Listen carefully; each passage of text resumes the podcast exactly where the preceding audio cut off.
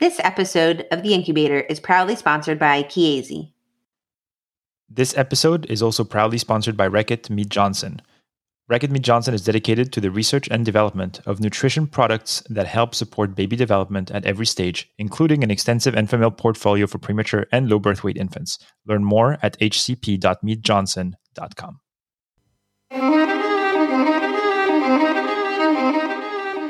This is The Incubator, a weekly discussion about new advances in neonatology and the fascinating individuals who make this progress possible.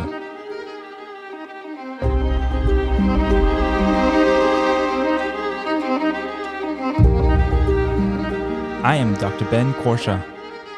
And I'm Dr. Daphne Yasova-Barbeau. We are neonatal intensive care physicians.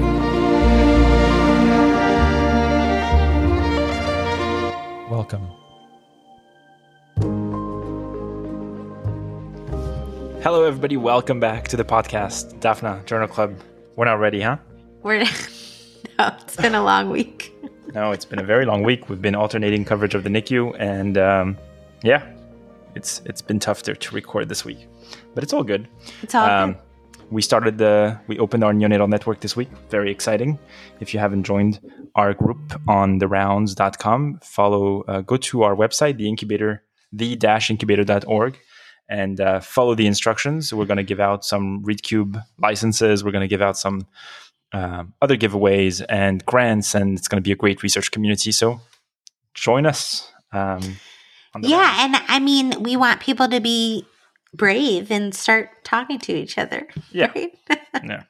We're going to have to find a way to break the ice. You know, about whatever you feel like. We have a lot of interesting articles this week, huh? We sure do. Yeah. Do you want to get us started? Fine. I will. My first article today is Evaluation of Long-Term Outcomes Associated with Preterm Exposure to Antenatal Corticosteroids, a Systematic Review and Meta-Analysis. Lead author Kieran Neenan. This is in JAMA Pediatrics. And so the question was really looking at antenatal steroids and do they affect long-term developmental outcomes? And is this really different for the baby that's born preterm versus late preterm versus term? Which is actually kind of an interesting question because there was some concerning findings like in animal data that antenatal steroids might affect long-term outcomes. So this was a systematic review meta-analysis. The team reviewed randomized clinical trials, quasi-randomized clinical trials, and observational studies performed in the year 2000 or later that assess long-term neurodevelopmental, psychological, and some other outcomes at 1 year or older, and those who had preterm exposure to antenatal steroids. The real exclusion criteria was other types of publications and if they were before the year 2000.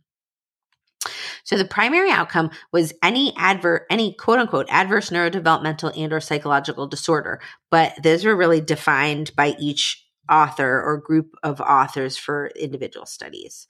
And then there were boatload of secondary outcomes: visual impairment, auditory impairment, psychological developmental disorders, which included disorders of speech and language, autism spectrum disorder, attention deficit hyperactivity disorder, conduct disorders, all basically any mixed disorder of conduct and emotions, mood disorder, stress disorders, sleep, depression, anxiety disorders, cerebral palsy, abnormal findings on the Bailey. They looked at intellectual disability and long-term anthropometric data. And then they looked at cardiorespiratory, endocrine, and metabolic outcomes and survival in childhood and adulthood. So the reason there are so many different kinds of outcomes is because this was many studies who obviously had their own outcomes listed. So the overall results, the baseline data is that it was a total of 30 studies involving more than 1.25 million children who were at least 1 year of age when the outcomes were measured. And then about the primary outcomes, which again really looked at again, composites of adverse neurodevelopmental and or psychological disorder. So 10 of the 30 studies measured outcomes for children with preterm birth who were exposed to a single course of antenatal steroids. So it was defined that they only got their, one course of betamethasone and no rescue. And so these 10 studies looked at babies who were fetuses who were either exposed to corticosteroids versus non-exposure. And they were not associated with significant reductions in odds of visual impairment, auditory impairment, or moderate or severe cerebral palsy. That was all comers. But for children with extremely premature birth, exposure versus non-exposure was associated with a significantly decreased odds of neurodevelopmental impairment, cerebral palsy, and other adjusted adverse neurodevelopmental and or psychological outcomes individually. And this exposure to a single course of betamethasone versus the non-exposure was significantly associated with higher adjusted odds of non-impairment, which was defined as composite absence of cerebral palsy, blindness, deafness, and or neurodevelopmental delay. Mm-hmm. So you could see that there was a difference for these extremely preterm babies. And then they looked at the other 20 of the 30 and included studies that had long-term outcomes for children who were exposed to an unspecified number of courses of antenatal steroids. So the interesting thing is this could still have been one course, but they just didn't specify. So maybe they got one course, some of them got two courses, but it wasn't specified. But they found slightly different findings. So an unspecified number of courses of steroids versus non-exposure was associated with increases in risk for 8 of 12 adverse adjusted secondary neurodevelopmental and or psychological outcomes in children with preterm and full birth. So all births had that finding. And then 16 of the 20 studies that looked at unspecified number versus unexposed steroids in specifically preterm infants found that for children with preterm birth, exposure to antenatal corticosteroids was not associated with significant reductions in the risk of neurodevelopmental impairment or hearing impairment. And no significant associations were observed in other adjusted adverse or beneficial outcomes. 2 of the 20 studies looked at children with full-term birth after preterm exposure and found that exposure to an unspecified number of courses of antenatal steroids was associated with higher risks of any mental or behavioral disorder and with a composite outcome of audiometry testing, visual testing, or suspected neurocognitive disorder. And same thing for children with full-term birth, exposure was associated with significant increases in risk for 5 other adverse neurodevelopmental or psychological outcomes. That's crazy. Yeah, so different. They did talk briefly about some of the secondary outcomes for a single course of antenatal steroids. There was no really major difference in body weight or head circumference, though one study found a significantly higher proportion of children with asthma and allergic disease among those who were exposed to a single course of antenatal corticosteroids, but they don't specify preterm or term birth. It's for all comers. And for the secondary outcomes, no studies reported on outcomes of unspecified number of courses for some of those findings. So really the study takeaways are that in this big review involving more than 1.25 million children, exposure to a single course of antenatal steroids was associated with a significant decrease in the adjusted odds of neurodevelopmental impairment in children with extremely preterm birth. But in children with late preterm and full-term birth, antenatal steroid exposure was associated with increased adjusted risk of neurocognitive and or psychological impairment.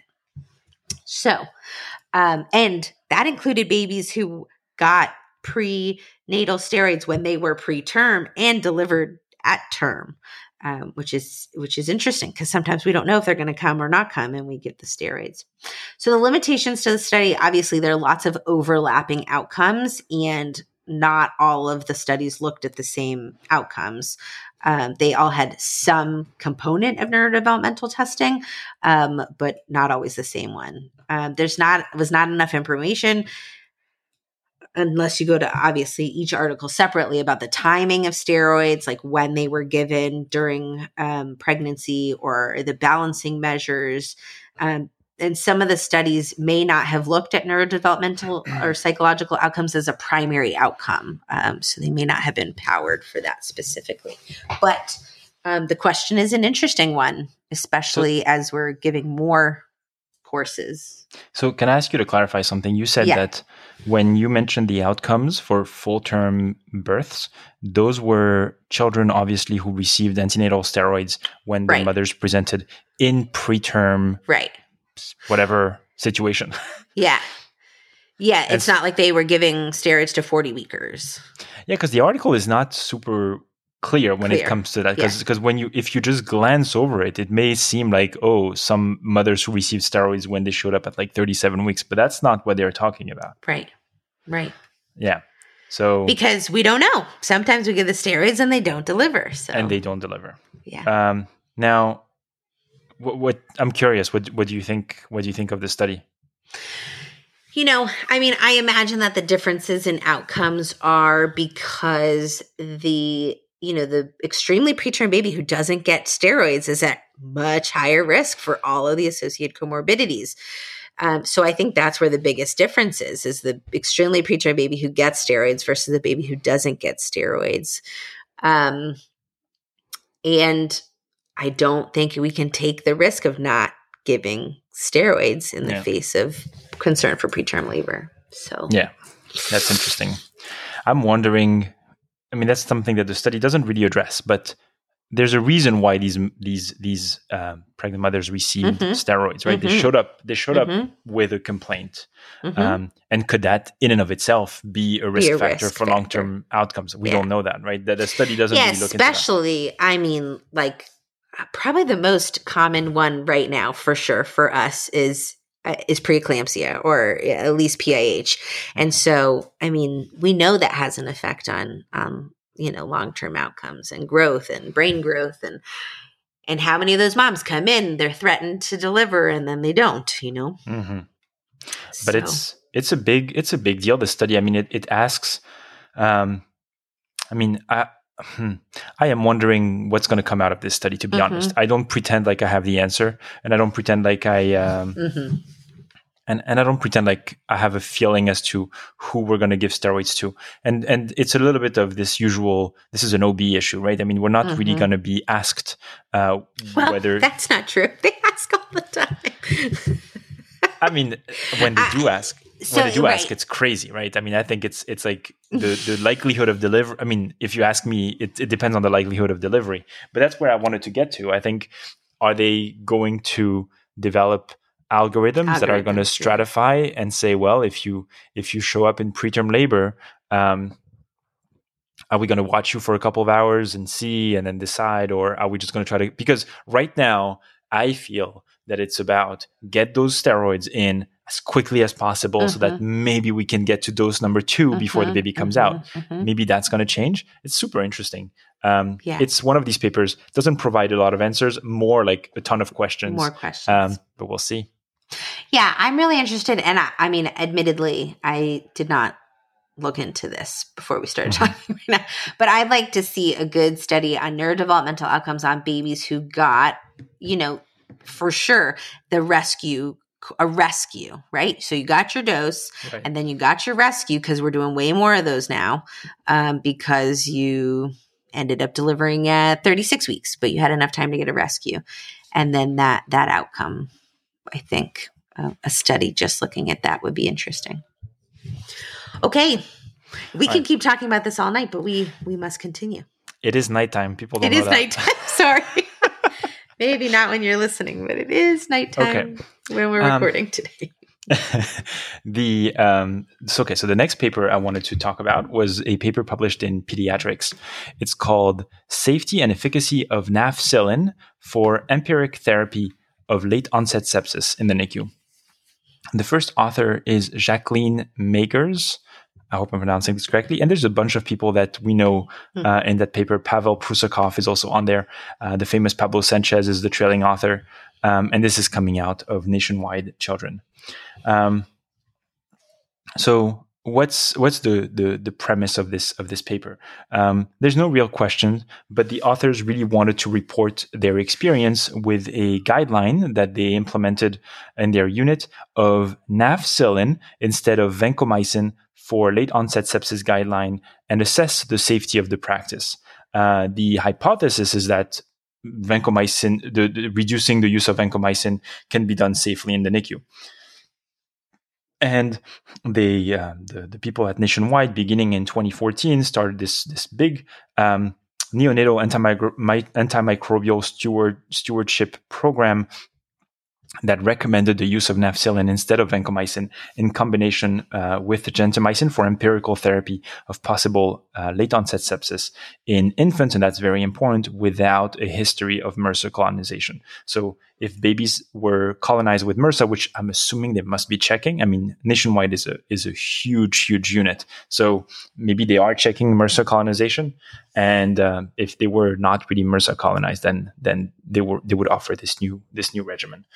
So this was a retrospective review of all infants who received Nafcillin, vancomycin, or both for empirical treatment of possible late-onset sepsis at 3 Nationwide Children's Hospital NICUs in Columbus, Ohio, from 2013 to 2014 and from 2017 to 2019. So the 2013 to 2014 represented the pre-intervention cohort, the 2017 to 2019, the post-intervention cohort. The inclusion criteria were infants without a history of MRSA colonization or infection and who were evaluated for late-onset sepsis at more than 72 hours of age and who received antimicrobial treatment with Nafcillin rather than vancomycin, irrespective of clinical or laboratory parameters such as the presence of a central line, hypotension, or any abnormal acute phase reactant.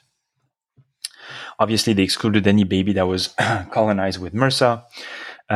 Infants with necrotizing enterocolitis or spontaneous intestinal perforation were excluded from the analysis because their initial antibiotic therapy, per their protocol, involves ampicillin and sulbactam in combination with gentamicin. So that was not really a group that was interesting to look at because they would not have received Nafcillin. So a few other details about this protocol, which obviously is important when we're reviewing this study, is that the trigger to evaluate for sepsis was left at the discretion of the attending neonatologist. So there was no real criteria that triggered the initiation of a late onset sepsis workup, as were the decision regarding the duration of the antimicrobial agent. So they didn't really have a cutoff as to when they had to stop the antibiotics and so on and so forth. A proven infection, so late-onset sepsis, was defined as the isolation of a pathogen from the blood or CSF obtained at more than 72 hours of age, along with clinical symptoms. A possible infection was defined as clinical symptoms with an accompanying blood culture that was either sterile or yielded a possible contaminant, but the infant was treated for more than 48 hours by the attending physician. If the antibiotic therapy was provided for less than 48 hours, then this was considered a rule-out sepsis. So I thought it was very, very intelligent. Mm-hmm. Less than 48 hours, it was a rule-out. Mm-hmm. If you gave more than 48 hours, then you were automatically into a sepsis, and then they had proven versus possible. So that's pretty clear. So the primary outcome of the study was the duration of culture positivity as determined by the days to culture sterilization, recurrent infection with the same previously identified pathogen in the 14 days after antibodies were discontinued or and mortality. So really looking at, is Nafcillin really weak when it comes to either treating your infection or making really partially treating the infection. Some other outcomes. They looked at infection-related in-hospital mortality for all sepsis evaluations by review of the documentation, the EMR, or autopsy, whatever was available. So let's see what some of their results showed. So they had 366 infants, which basically amounted to 516 sepsis evaluation. Nafcillin was given in 57% of infants. That was 209 cases, or 54% of sepsis evaluation. That was 277 sepsis evaluations, compared to 43% of infants who received vancomycin, or 46% of sepsis evaluation for vancomycin. The median gestational age of these babies were 28 weeks, birth weight about 1,000 grams, and 10% of the cohort died during the hospitalization. The number of infants who had a central venous catheter at the time of the first sepsis evaluation was not different between the pre-intervention and the post-intervention period. I think that was a very critical thing to mention, considering the likelihood of how central line CLABSI can actually be a factor in those scenarios. There were more MRSA colonization in the post-intervention period, and that was 18% versus 11%. And so these kids obviously were excluded and received vancomycin. So let's look at the primary outcome. So the pre-intervention, 16% of infants received Nafcillin as a first dose for late onset sepsis versus 75% in post-intervention period. And that really is a testament to when you have a quality improvement project and you're changing that, like you can really affect how your unit is functioning. The difference in the percentage of infants receiving Nafcillin in the post-intervention period was 59.5% compared with the pre-intervention period. Of the total 516 sepsis evaluation, 78% resulted in discontinuation of antibiotic therapy within 48 hours of initiation. So most of them did not yield a true infection.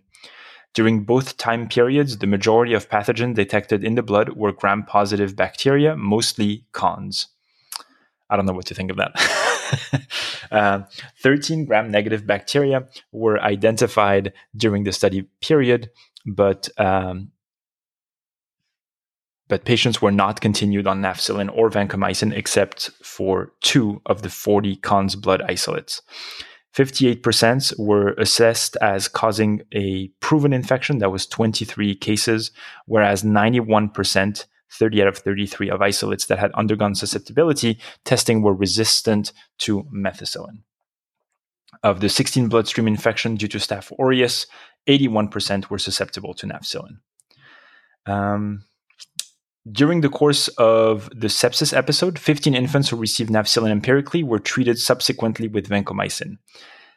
7, that's 47% of these infants, had proven infection with cons, whereas 33% received prolonged therapy without an identified pathogen. 2 of them had Nafcillin changed to vancomycin because of a lack of clinical improvement, though the blood culture detected Pseudomonas aeruginosa in 1 infant and Klebsiella pneumoniae in the other. 1 additional patient had bacteremia with strep pneumo and received a treatment course of vancomycin. How many infants had antibiotic therapy restarted within the 2-week period that they had looked at? So only 2 infants had antibiotic therapy restarted within 14 days of discontinuation of the initial therapy for recurrence of the same infection. Both had received vancomycin therapy. So that's pretty impressive. That did never happen with the babies who received Nafcillin. No infants who received Nafcillin empirically or for definitive treatment had antibiotic therapy restarted or recurrence of the same infection in the ensuing 14 days after discontinuation of the initial antibiotic therapy. Looking at some other outcomes, in-hospital mortality during the 2 study period was 10% and did not differ before and after the implementation of the vancomycin reduction guideline. There also was no difference in mortality among infants who received empirical Nafcillin or vancomycin. So the study takeaways are that Nafcillin is safe, effective, and it could be an alternative to vancomycin for empirical treatment of late-onset sepsis among high-risk infants in the NICU who don't have a history of MRSA infection or colonization, and they're recommending a prudent and judicious use of vancomycin as a global public health imperative in our NICU. Some of the limitation, obviously, is that this is a retrospective review of data. The intervention period were quite long in time, so there's many other interventions that were rolled out around the same times and could have impacted the outcomes. They also have this policy of drawing only one blood culture, which could be hard in terms of determining which one's a contaminant, not versus not a contaminant. So there are obviously some limitations, but I think that was a very interesting study as we're trying to reduce our use of vancomycin. I mean, you and I have seen babies growing vancomycin-resistant organism already. Mm-hmm. So there's definitely an emergent need to change our practice. And I think Nafcillin might provide that. I mean, this paper provides a very interesting solution. What were your thoughts? Yeah, I mean, it's always complicated, right? But because for most babies that we do sepsis workup on, it doesn't matter because we end up stopping it, right? That's the majority of babies. Mm-hmm. And for most babies, it is good enough coverage, unless you're the baby with MRSA. That's right. And not all units are testing for MRSA. No. Right? And we know it spreads in units. We know providers bring it in. We know parents bring it in. So it's hard. It's tough. It would be great if we can all agree together that it's a safe thing to do and we can decrease our antibiotic resistance. But I think you're putting your finger on one very important key, which is, does that mean we have to do MRSA colonization screens in our units? And that's sometimes a recipe for disaster because it leads to a lot of isolation, cohorting, and the significance of that is debated in the literature. Should you then try to treat those kids who are colonized? There's also lots of articles that have looked at that. Yeah, and once you know, then you would have this whole new gamut of problems. It's like Pandora's box, right? You just want to. Sometimes you may want to leave it closed.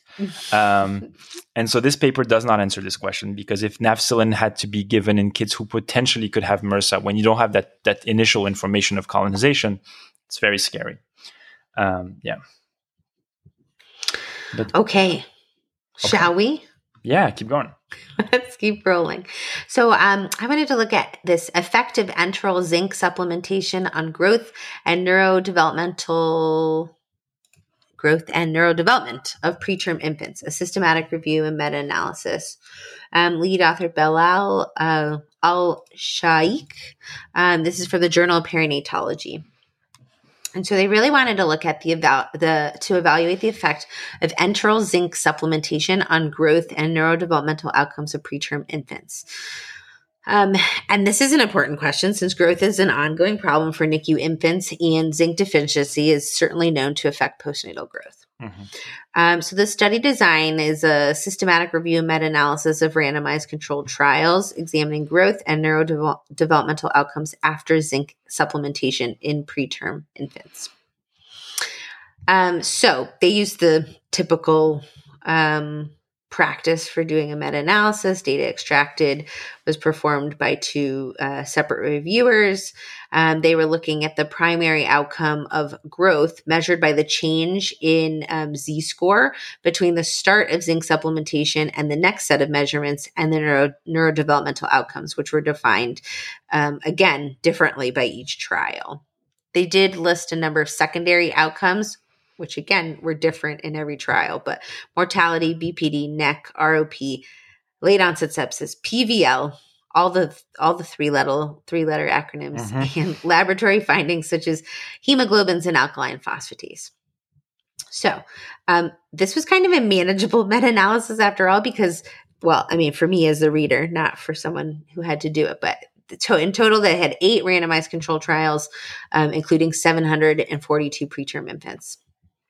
So for the primary outcome, there was evidence of statistical and important heterogeneity between the studies and the pooled estimate of the mean difference in weight Z-scores at 3 to 6 months between zinc and placebo groups using random effect model was 0.5 in the Z-score. And then they looked at the mean difference in weight Z-scores, and the pooled estimate of the mean difference in weight Z-score was 0.38. The pooled estimate of the mean difference in length was 1.12. There was no difference in the pooled estimate of the mean difference in head circumference. And so thusly, zinc was favored in nearly all of the studies. The effect of zinc supplementation on weight was significantly higher in studies providing greater than 3 mg per kg per day of zinc as compared to those providing less than 3 mg per kg per day of zinc. And it was greater in the studies where the infants in the control group did not receive any zinc through formula or human milk fortifiers. And so what that means is they basically had no additional zinc whatsoever. So in those studies where the control group was no zinc compared to yes zinc, the difference was much greater. Zinc supplementation was also associated with significantly larger head circumference in studies that specific. So remember, taken all together, there were no major difference in head circumference, but in the studies, including SGA infants, compared with studies including appropriate for gestational age infants. So the SGA babies were affected more by zinc supplementation. Secondary outcomes. So 3 of the 8 studies reported neurodevelopmental outcomes at varying time points. They revealed significant improvement in communication, gross and fine motor skills, problem solving, and social interaction in infants who received zinc supplementation. In contrast, 1 study reported significant increase in motor developmental scores, but not total developmental scores. 1 study found that zinc supplementation in preterm breastfed infants improved alertness and attention patterns at 40 weeks postmenstrual age and decreased hyperexcitability at 3 months. So the overall pool data suggested that zinc supplementation was associated with higher motor developmental scores, but not necessarily the total neurodevelopmental scores. It's tough. Gosh. Multiple times today. Mortality was reported in 3 studies. The overall pooled risk ratio for mortality showed a significant decrease in mortality, risk ratio of 0.54. None of the included studies reported adverse outcomes from using zinc supplementation. 1 other study reported significantly lower incidence of neck and number of patients, so lower number of patients with greater than one or equal to 1 major neonatal morbidities in infants who receive zinc supplementation. Mm-hmm. So the only thing I wanted to mention when I was thinking about this, I was like, okay, so that sounds great. So how do we supplement zinc, in our unit? So interestingly, zinc supplementation was initiated at 34 to 36 weeks in all of the studies except for 1. So, this wasn't even in the very tiny baby. Right. They didn't even start supplementing until very late in the admission. Obviously, there's not a lot of information about how long the zinc was continued for. So that's something to know. So study takeaways, zinc may mediate improved growth and neurodevelopmental outcomes. The strengths were that it was a meta-analysis of randomized control trials. The limitations, again, lots of variability. The trials were not necessarily blinded. All the trials did not have the same outcome measures. Like I said, the zinc starts very late in the admission, and it's not clear how long these babies were supplemented for. We do 6 weeks ourselves, right? We do, but we do that in specific babies where especially linear growth is affected. Mm-hmm. I think that's supported by this study because that's the outcome that was most improved by zinc supplementation.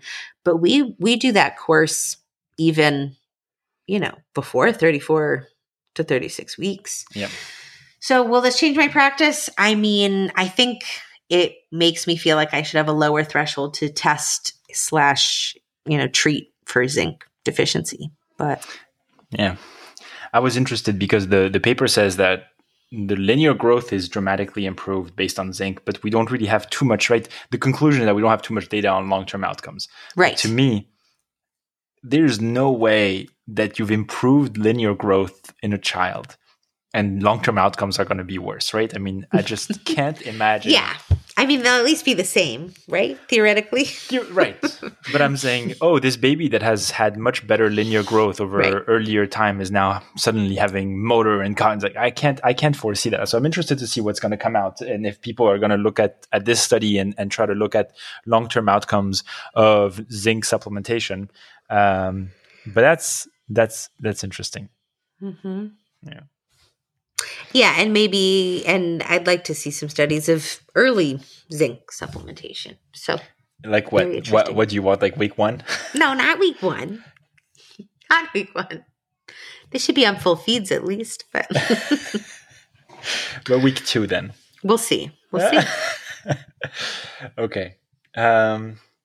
You can go ahead and flood our inboxes with zinc articles. So the one thing I will say is that there is zinc in a lot of the formulas and supplements that are being given. I mean, that's one of the reasons why, we are developed. Yeah.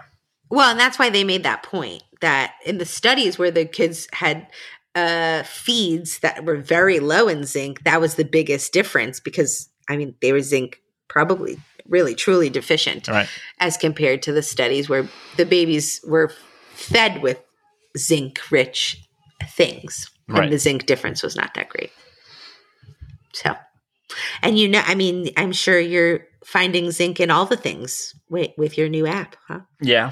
So the new app is going to be released very soon. It's coming soon. But anyway, there's so many supplements that have tons of zinc. And then when you think a kid may be zinc deficient, then you plot them and you enter all their diet, their nutritional values, and you say, well, they're getting tons of zinc. So maybe there's no need to supplement for these kids as much as I think they would have needed. Anyway. All right. I'm taking you to pediatric pulmonology next. Okay, let's go. I'm afraid that we're not gonna have time to do this. So I want to take you to the Journal of Perinatology, and I want to talk about this paper: duration of non-invasive respiratory support and risk of bronchopulmonary dysplasia or death. The first author is Samuel Gentle. There's a bunch of very famous people on that paper as well: Eric Jensen, Wally Carlo. And the study comes out of data. It was star-studded, as we say. Yeah, definitely. And the study is data from the Neonatal Research Network, but the people who conducted the analysis were from the University of Alabama in Birmingham. So the cool thing about this paper is that it's quite unusual in its methodology. And for that reason, the first author, Sam Gentle, is going to be on with us in a few minutes, and he'll tell us a little bit about the study. But I wanted to give people a bit of an overview before he got into the nitty-gritty. They asked a question that was very interesting to me, which is that we know that keeping babies on invasive mechanical ventilation is bad for BPD, and there's conflicting data as to should we keep babies on non-invasive for extended periods of time, or should we wean them to room air as soon as possible? And there's some data out there, right, that says that babies maybe should be kept on like a little bit of CPAP until 32 weeks to promote lung growth. But it's unclear as to if we increase the duration of non-invasive support, what will that do to BPD, death, and growth? Now, they looked at data from the Neonatal Research Network, as we said, and that was a retrospective study of data that's collected prospectively, obviously, from 2011 to 2018. And I want to go a little bit into some of the study methodology that's something Dr. Gentle is not really going to get into with us right now. But they included babies who were born at less than 29 weeks of gestation and on non-invasive respiratory support on postnatal day 7, defined as either nasal cannula, oxyhood, CPAP, or NIMV, documented as the highest mode of support. If on postnatal day 7, the infants were exposed to conventional or high-frequency ventilation, they were off respiratory support, or obviously had died, they were obviously excluded. The primary outcome of the study was BPD or death, defined by 36 weeks post-menstrual age. BPD was defined as moderate or severe BPD at 36 weeks as treatment with supplemental oxygen, pretty much based on the 2001 NIH definition. And they had a bunch of secondary outcomes: BPD alone, death alone, growth failure, post-menstrual age at discharge, growth failure defined as a weight less than 10th percentile at 36 weeks using age-specific growth curves. So what you'll see in the methodology is that in the statistics section, you can't really miss it. They have two possible ways of analyzing the data that they're going to use. One of them is called instrumental variable analysis, and the other one is called the generalized propensity score matching, which you're probably very familiar with generalized propensity score matching, but the instrumental variable analysis was something that was very interesting. And I'm not going to get into what each one is, because that's what Sam Gentle is going to get into with us. But basically, their data covered 6,268 infants that were analyzed for the primary outcome of BPD or death. Most of these infants were either on nasal ventilation or CPAP on postnatal day 7. That was about 80% of the cohort. 36% developed the BPD or died. And the mean duration of non-invasive support was 18 days. And what was interesting was that depending on how you look at the data through either instrumental variable analysis, they did not see an association between the duration of non-invasive support and BPD. But when you looked at general propensity score matching, that changed. And so within the same paper, you have two conflicting sets of results. And that really, if you're reading the paper attentively, will give you pause for concern, because you're like, so what am I supposed to be taking away here?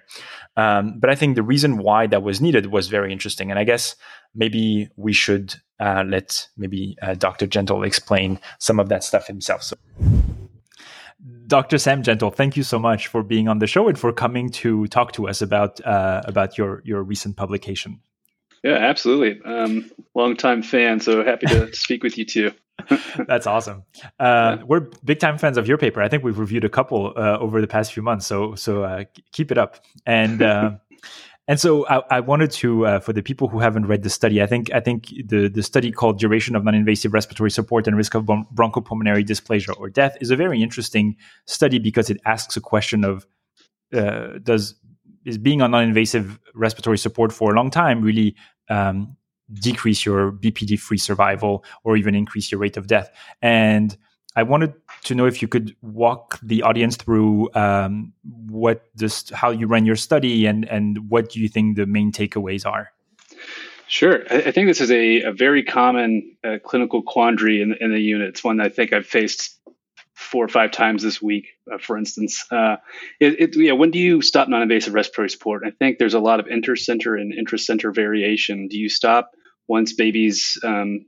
upon RDS resolution or evolving BPD resolution, or is it something that you extend for a set duration of time as a kind of center practice? And it's a tricky observational analysis to perform, because is the extension of non-invasive respiratory support is it confounded by illness severity? So are you just extending the duration of support because these infants are sicker, or is there or center practices, in other words, extending to what I've commonly heard, to 32 weeks postmenstrual age, or some sort of pre-specified weight cutoff? In those infants, would that actually provide any respiratory benefit in extending positive pressure exposure to those infants? Mm-hmm. So that was the kind of what we were challenged by in terms of the confounding by illness severity. So we took it upon ourselves to go through a couple different adjustment analytical lenses. And those that we chose were instrumental variable analysis and generalized propensity score matching. And they kind of adjust for different things. And I think, we also were considering using a more traditional approach of logistic regression. Mm-hmm. But again, thinking that this may not adjust sufficiently for some other maybe non-included confounders.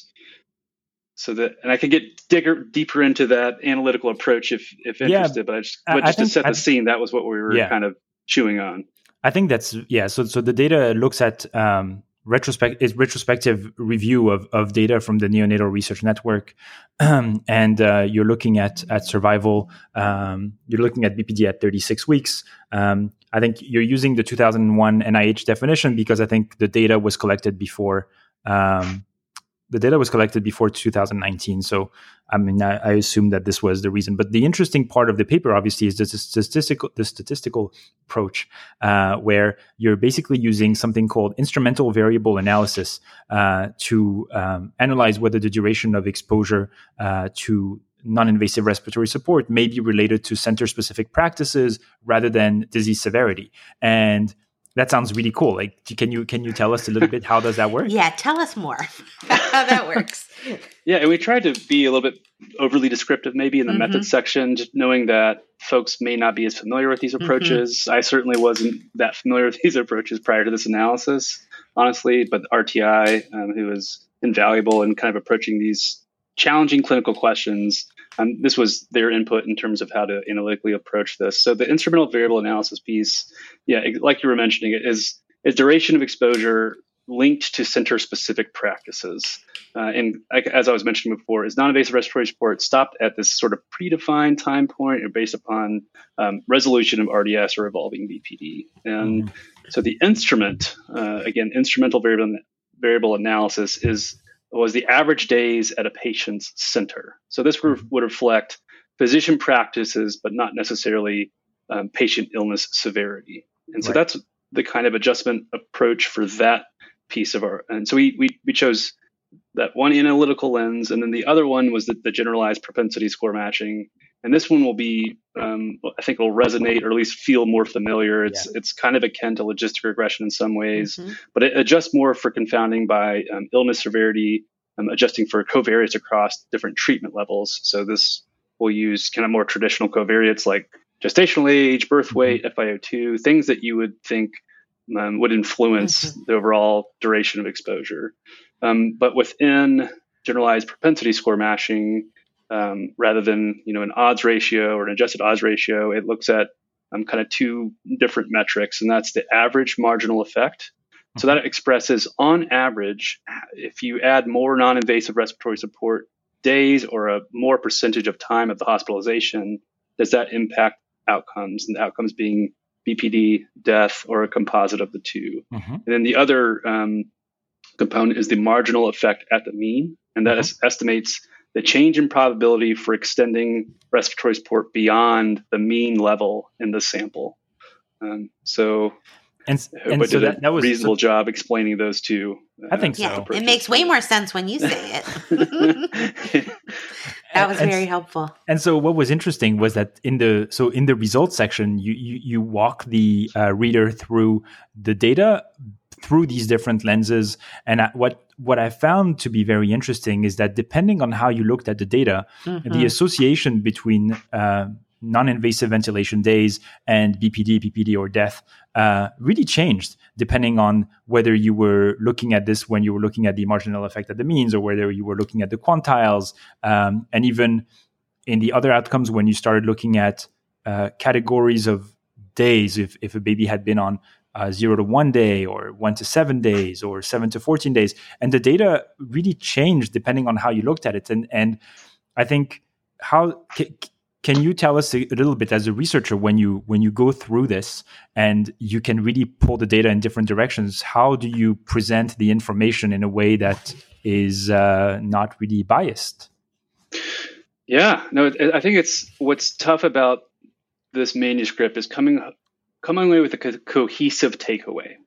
Like you're mentioning, the instrumental variable analysis has a different conclusion, honestly, from the propensity score matching analysis. So the instrumental variable analysis, again, that's the how do center practices sort of influence duration. That was non-significant for these outcomes. But if you look at the propensity score matching, more specifically by the marginal effect at the mean, so if you're looking at the whole sample, you look at the mean duration of non-invasive respiratory support, which was about 18 days. And let's say you expose babies more for a longer period of time, that was actually positively associated with BPD or death. So further extending exposure for the composite outcome increased the composite outcome. But interestingly, for death alone, it decreased death. So there's a lot of inconsistencies, I would say, if you look at table 2 specifically between these different analytical techniques. And I will say that this wasn't published, but we looked at logistic regression as well.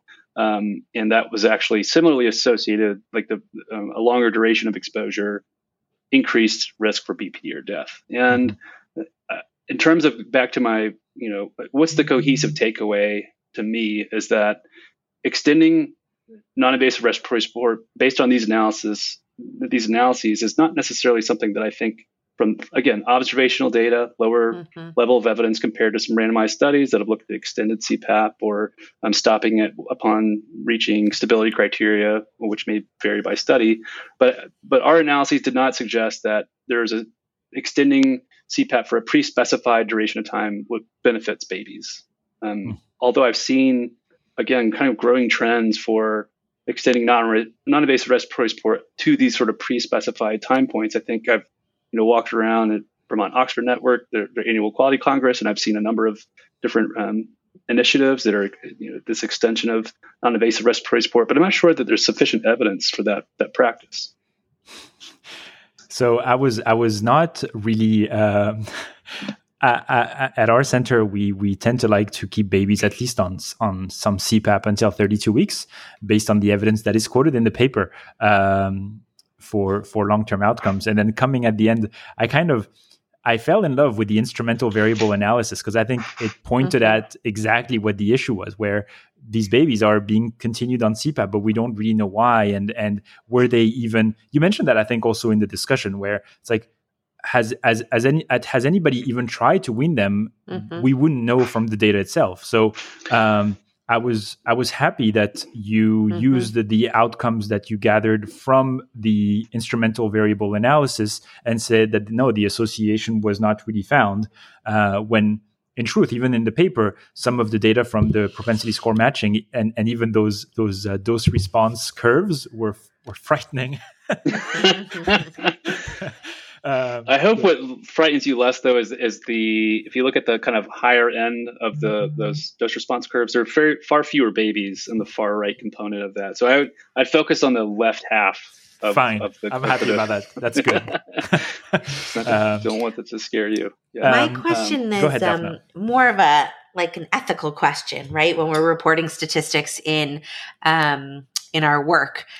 Right. Yeah. So you have all the data. Everybody always has their data, and you have the opportunity to release or not release, right? Data that you have. That happens all the time. So what made you guys write about all the data, right? And put out all of the perspectives, which I really value. I think that's really important. I'm hopeful everybody will do it, but sure. I don't think that's the case. Yeah. No, I think we were, again, fairly conflicted in terms of what would be the ultimate central analysis, and again, we kind of presented two, we consider fairly equivalent analyses, but I've seen similar propensity score related analyses of, for instance, there's Dr. Greenberg did a paper on furosemide exposure and BPD using similar propensity score. So are babies getting more Lasix exposure because they're sicker, or is it sort of a center practice? The same quandary, right? So it's more exposure beneficial, or is it more just related to illness severity?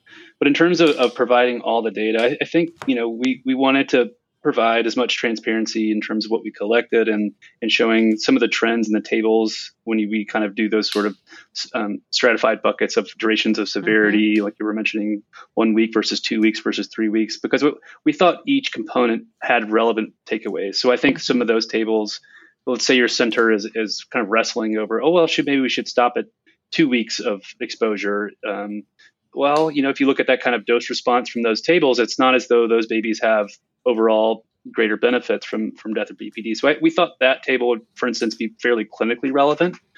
Does this duration of exposure, is this a benefit?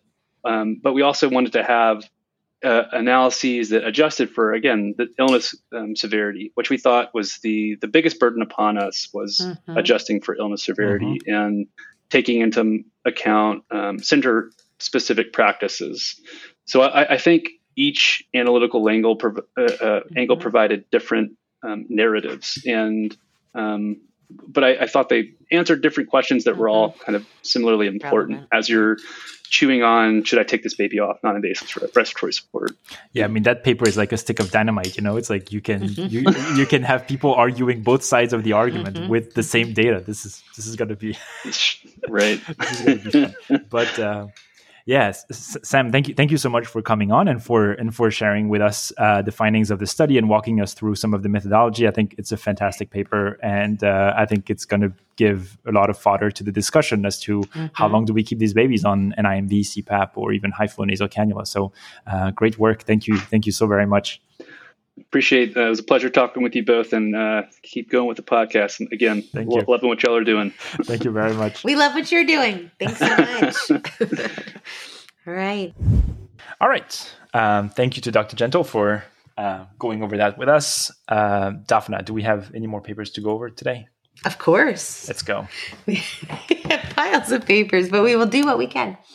I had this other article, does active treatment in infants born at 22 to 23 weeks correlate with outcomes of more mature infants at the same hospital? An analysis of California NICU data, 2015 to 2019, lead author Shalmali Bain. This is a Journal of Perinatology. So the group wanted to investigate whether hospital rates of active treatment, so do you resuscitate or not, basically, for infants born at 22 to 23 weeks. And if you resuscitate more of these extremely preterm babies than hospitals that that resuscitate less extremely preterm babies, does that improve your survival of infants that are born a little bit later, like 24 to 27? I love that question. Yeah. So if you resuscitate 22 weekers, are you better now at 25 weekers? Right. Yeah, it's a reasonable question. I'd love that. So basically, for lack of a, does practice make better? For lack of a better terminology. So is it a valid question? Yes. I mean, we're learning so much about the, extremely preterm infant. In a way, we've always advanced medicine by practice, but again, at what cost? But of note, especially when it comes to these peri-viable age, there is huge variation across the state of California and a large variation across the country, worldwide, in outcomes of the very preterm infants and of the moderately preterm infant. So study design, this is a retrospective chart review. And it's a type of cohort study. So the inclusion criteria is all live-born infants at 22 to 27 weeks gestation delivered at CPQCC. And again, that's the California Collaborative Member Hospitals during 2015 to 2019. And all the infants were born at hospitals with greater than or equal to 10 total births between gestational age of 22 to 27 over the study period. So they had to have at least 10 of those births to be included in the analysis. And they had 8,802 infants at 122 hospitals. And then to look at hospital level analysis, only hospitals with greater than or equal to 5 births at the 22 to 23 weeks gestation specifically were included. So that's 88 hospitals. This exclusion criteria were severe congenital malformations, and they did not include any outborn infants to these hospitals. As we know, transport being outborn is in and of itself a big risk factor for morbidity and mortality. So the primary exposure was basically the total hospital rate. So does your hospital do a lot of resuscitation of 22 to 23 weekers?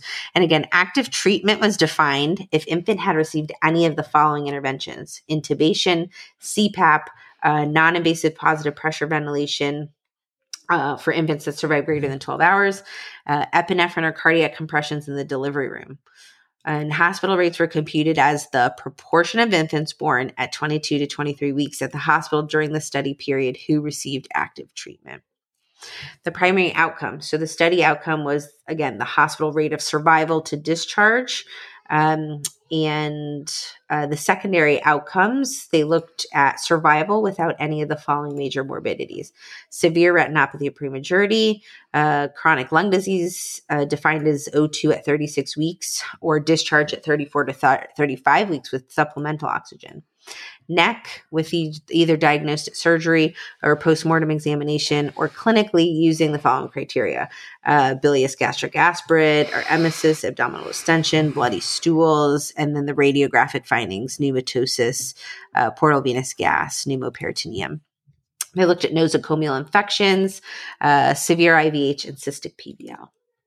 So the baseline characteristics for these 8,802 infants were that they had 1,600 infants born at 22 to 23 weeks. That's 18%. 3,045 at 24 to 25 weeks, 34%. And 4,154 at 26 to 27 weeks, 47%. The hospital rates of active treatment for infants aged 22 to 23 weeks ranged from 0 to 100%, with a median rate of 57%. So big, big variability.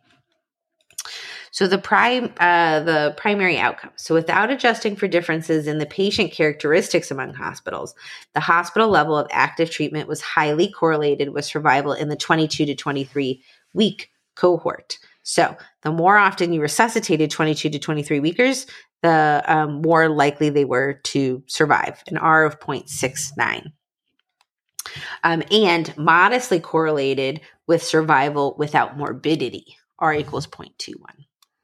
Levels of active treatment in the 22 to 23 week cohort were not correlated with any hospital level infant outcomes in either the 24 to 25 weeks of gestation cohort or the 26 to 27 week cohort, which is super interesting. Crazy. Similarly, active treatment was highly correlated with the rate of cesarean section, that's not surprising, and antenatal care in 22 to 23 weeks infants, but not in either of the older cohorts. And then they looked at models adjusting for those differences that they found in patient characteristics, so their multivariable analysis, and a 10% increase in rate of active treatment was associated with an increase in survival for the 22 to 23 week population, adjusted odds ratio of 1.22, but was not associated with an increase in survival for the 24 to 25 week group, odds ratio of 1, or the 26 to 27 week population, odds ratio of 1. No association between the active treatment and survival without morbidities were observed for any of the populations. And excluding antenatal steroids from the model actually had no effect on the relationship between postnatal active treatment rate and infant outcomes, which is also very interesting. So the study takeaways are that in this retrospective cohort study in California, they found that if you resuscitated more 22 to 23 weekers, it did not improve your outcomes in the 24 to 27 weeks of gestation. But it did improve your outcomes in the 22 to 23 week population. So strengths, it was multi-center, huge data set. Limitations were that it was a retrospective chart review. It's really the best we can do for this kind of data. I would have liked to have seen more baseline characteristics included in this paper proper. It won't change my practice because we get what we get, but I guess it made me feel better that the low volume hospitals aren't necessarily performing worse in those moderately preterm groups. I think it also shows that those 22 to 23 weekers are just a whole different type of patient than the 24 to 27 weekers. But yeah, I mean, that's what I was wondering, right? Do we think they're that different that because resuscitating them? Yeah, I expected that it would correlate. Yeah. Yeah, I mean, I think if you're able to manage these 22 to 23 weekers, then your outcomes for 24 to 25 should be much better. I do wonder, too, it's hard to study the variability in when and why we get 22 and 23 weekers, right? Some of them are preterm labor, right? They're there. Yeah. They showed up, so we have them. And some of them are, decisions about moms and, cesarean delivery for maternal indication. So there's variability in that too. And so is it better to wait until they're a little more mature, but in extremis, or to get them a little earlier, but not in extremis? I don't want to be an OB. I tell you what. Mm-hmm. I wanted to go over some of these odds ratio as well, just because I mean, we've been talking a lot about it. I mean, most of the papers we talked about today had odds ratio, and I know we talked about this on the Neonatology Review podcast, but just for the people who don't recall, right? If you have an odds ratio of 1, it means that the odds are the same between one intervention and a control. And then if you have odds greater than 1, then your likelihood by being exposed to whatever you're testing is greater than the control. And then less than 1, it means that your likelihood of getting the outcome by being exposed to whatever is lower than the control. Mm-hmm. So in case this was confusing, I'm sorry, we should have maybe brought this up again sooner, but we should all know this. So, but I feel like in this article, like you end up scratching your head, right? It's like, how is that it's not a linear relationship? It's very interesting anyway. Okay. It's a very interesting paper. Mm-hmm. Yeah, it's interesting. It's interesting. It's a very interesting study because you tend to think, okay, if we take on this mantle, then maybe we'll be a better center overall. But that's not necessarily true. All right. Yeah. All right. I have one more paper, and then we can probably. Yeah, we will be out of time, I think. Yeah, I wanted to just mention this paper that I saw in Pediatric Pulmonology called Erythropoietin for Preventing Bronchopulmonary Dysplasia in Preterm Infants, a systematic review and meta-analysis. I know, you're trying to make EBO prevent everything. No, exactly. I'm not. But I'm thinking every time something comes out with EPO, I'm going to get an email saying like, oh, like now is it going to prevent BPD? This was from first author Jing Li from Zhengzhou in the Henan province of China. The idea is that EPO may exert protective effects against BPD. And the idea is, you know, there's something called transfusion-related lung injury. If you prevent transfusion, maybe you can prevent more lung injury because of it. So the idea was sound. They did a meta-analysis looking at the published clinical randomized control trial or quasi-randomized control trial. Interestingly enough, only written in English. That was very peculiar because I saw the study out of China. I was like, oh, am I going to get to see some interesting data that I could not read? But no, it was only papers published in English. They looked at infants that were less than 34 weeks and that received either IV or sub-Q EPO initiated at less than 8 days of age in the neonatal period. So they looked at the primary outcome of BPD, and they had a physiologic definition, and they had a general BPD definition. They looked at oxygen dependence in days. They looked at the number of infants requiring mechanical ventilation, and they looked at some secondary outcomes: necrotizing enterocolitis, sepsis, death before discharge, ROP. The baseline characteristics, they looked at 400 studies. They evaluated all these papers, and 14 of these studies were included in the analysis, which amounts to about 3,200 infants. The studies were published between the year 2000 and 2020. In terms of the primary outcome, they showed no significant effect of EPO on BPD at 36 weeks with high-quality evidence, and the physiologic definition of BPD at 28 days, that was low-quality evidence. The meta-analysis showed no significant effect of EPO on any kind of oxygen dependence days. And 4 RCTs studied the number of infants requiring mechanical ventilation. It could not demonstrate a significant reduction in infants requiring invasive ventilation. Now, in the secondary outcome, this is where all the discussion is going to happen. 14 RCTs that reported the rates of NEC showed that EPO significantly decreased the incidence of any stage NEC. Subgroup analysis showed that only IV EPO significantly reduced any stage NEC. Meta-analysis of the data from 5 randomized control trials showed no significant effect of EPO on stage 2 or higher NEC. Some of the trials showed that IV EPO significantly reduced the risk of sepsis. And then finally, that the incidence of ROP reported in various RCTs was comparable in the EPO and control group neonate, except for significantly increased incidence of ROP when EPO was administered subcutaneously.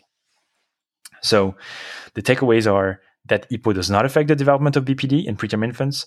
And there's all these questions that are going to come up about NEC and ROP. Now, the only thing I want to say is that there's a few limitations. Obviously, we don't have a control of the EPO doses that were given across these trials. The duration is variable as well.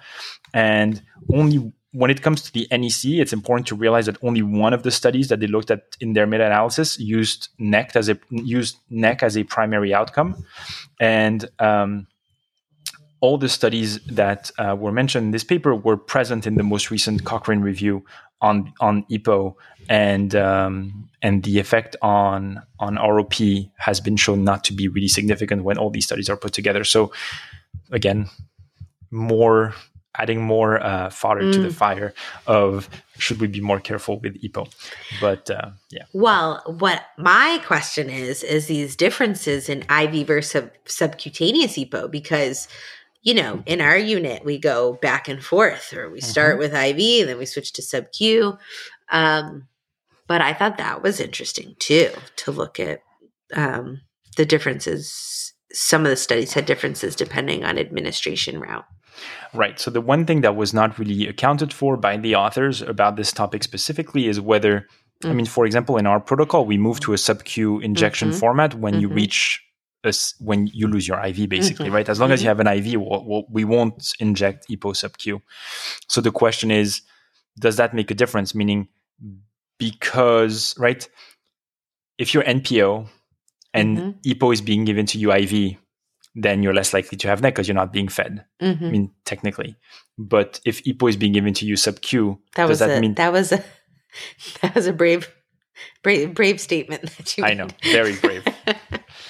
But have you called a surgeon for neck, and the first question they ask you is like, "Is this BB feeding?" Right? They're asking you, right? It's what I'm saying is, when you're talking about sub-Q being more of an issue, the question becomes: is it the chicken or the egg? Is it that the baby is higher at risk of neck because the baby is now on full feeds, no longer has an IV, and now the EPO has to be given sub-Q, or is it really? You see what I'm saying? Yeah, and are there units that are keeping in IVs just to give EPO?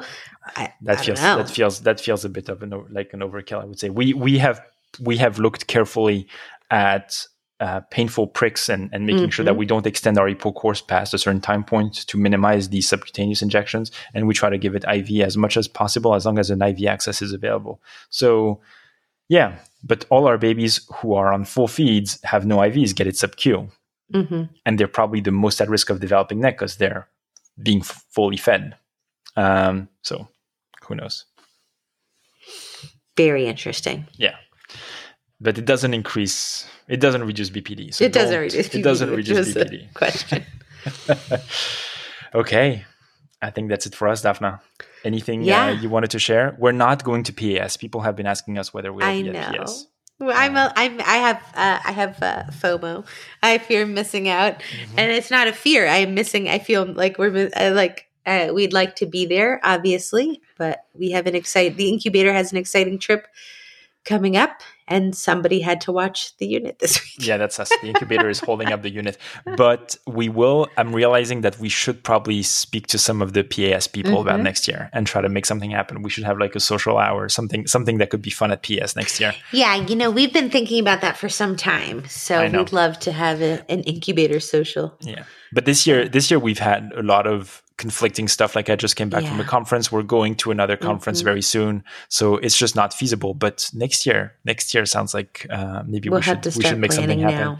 Maybe have a meetup as those. Yeah, we got some things in mind. We got some fun things in mind, but we hope everybody had a great trip and learned a lot and have a safe trip home. And we're still recording. So. All right, Daphna. Have a good evening. Bye. Bye. Thank you for listening to this week's episode of The Incubator. If you liked this episode, please leave us a review on Apple Podcast or the Apple Podcast website. You can find other episodes of the show on Apple Podcasts, Spotify, Google Podcasts, or the podcast app of your choice. We would love to hear from you, so feel free to send us questions, comments, or suggestions to our email address, nicupodcast@gmail.com. You can also message the show on Instagram or Twitter @NICUPodcast. Personally, I am on Twitter @DrNicu, spelled DRNICU, and Daphna is @DrDaphnaMD. Thanks again for listening, and see you next time. This podcast is intended to be purely for entertainment and informational purposes and should not be construed as medical advice. If you have any medical concerns, please see your primary care practitioner. Thank you.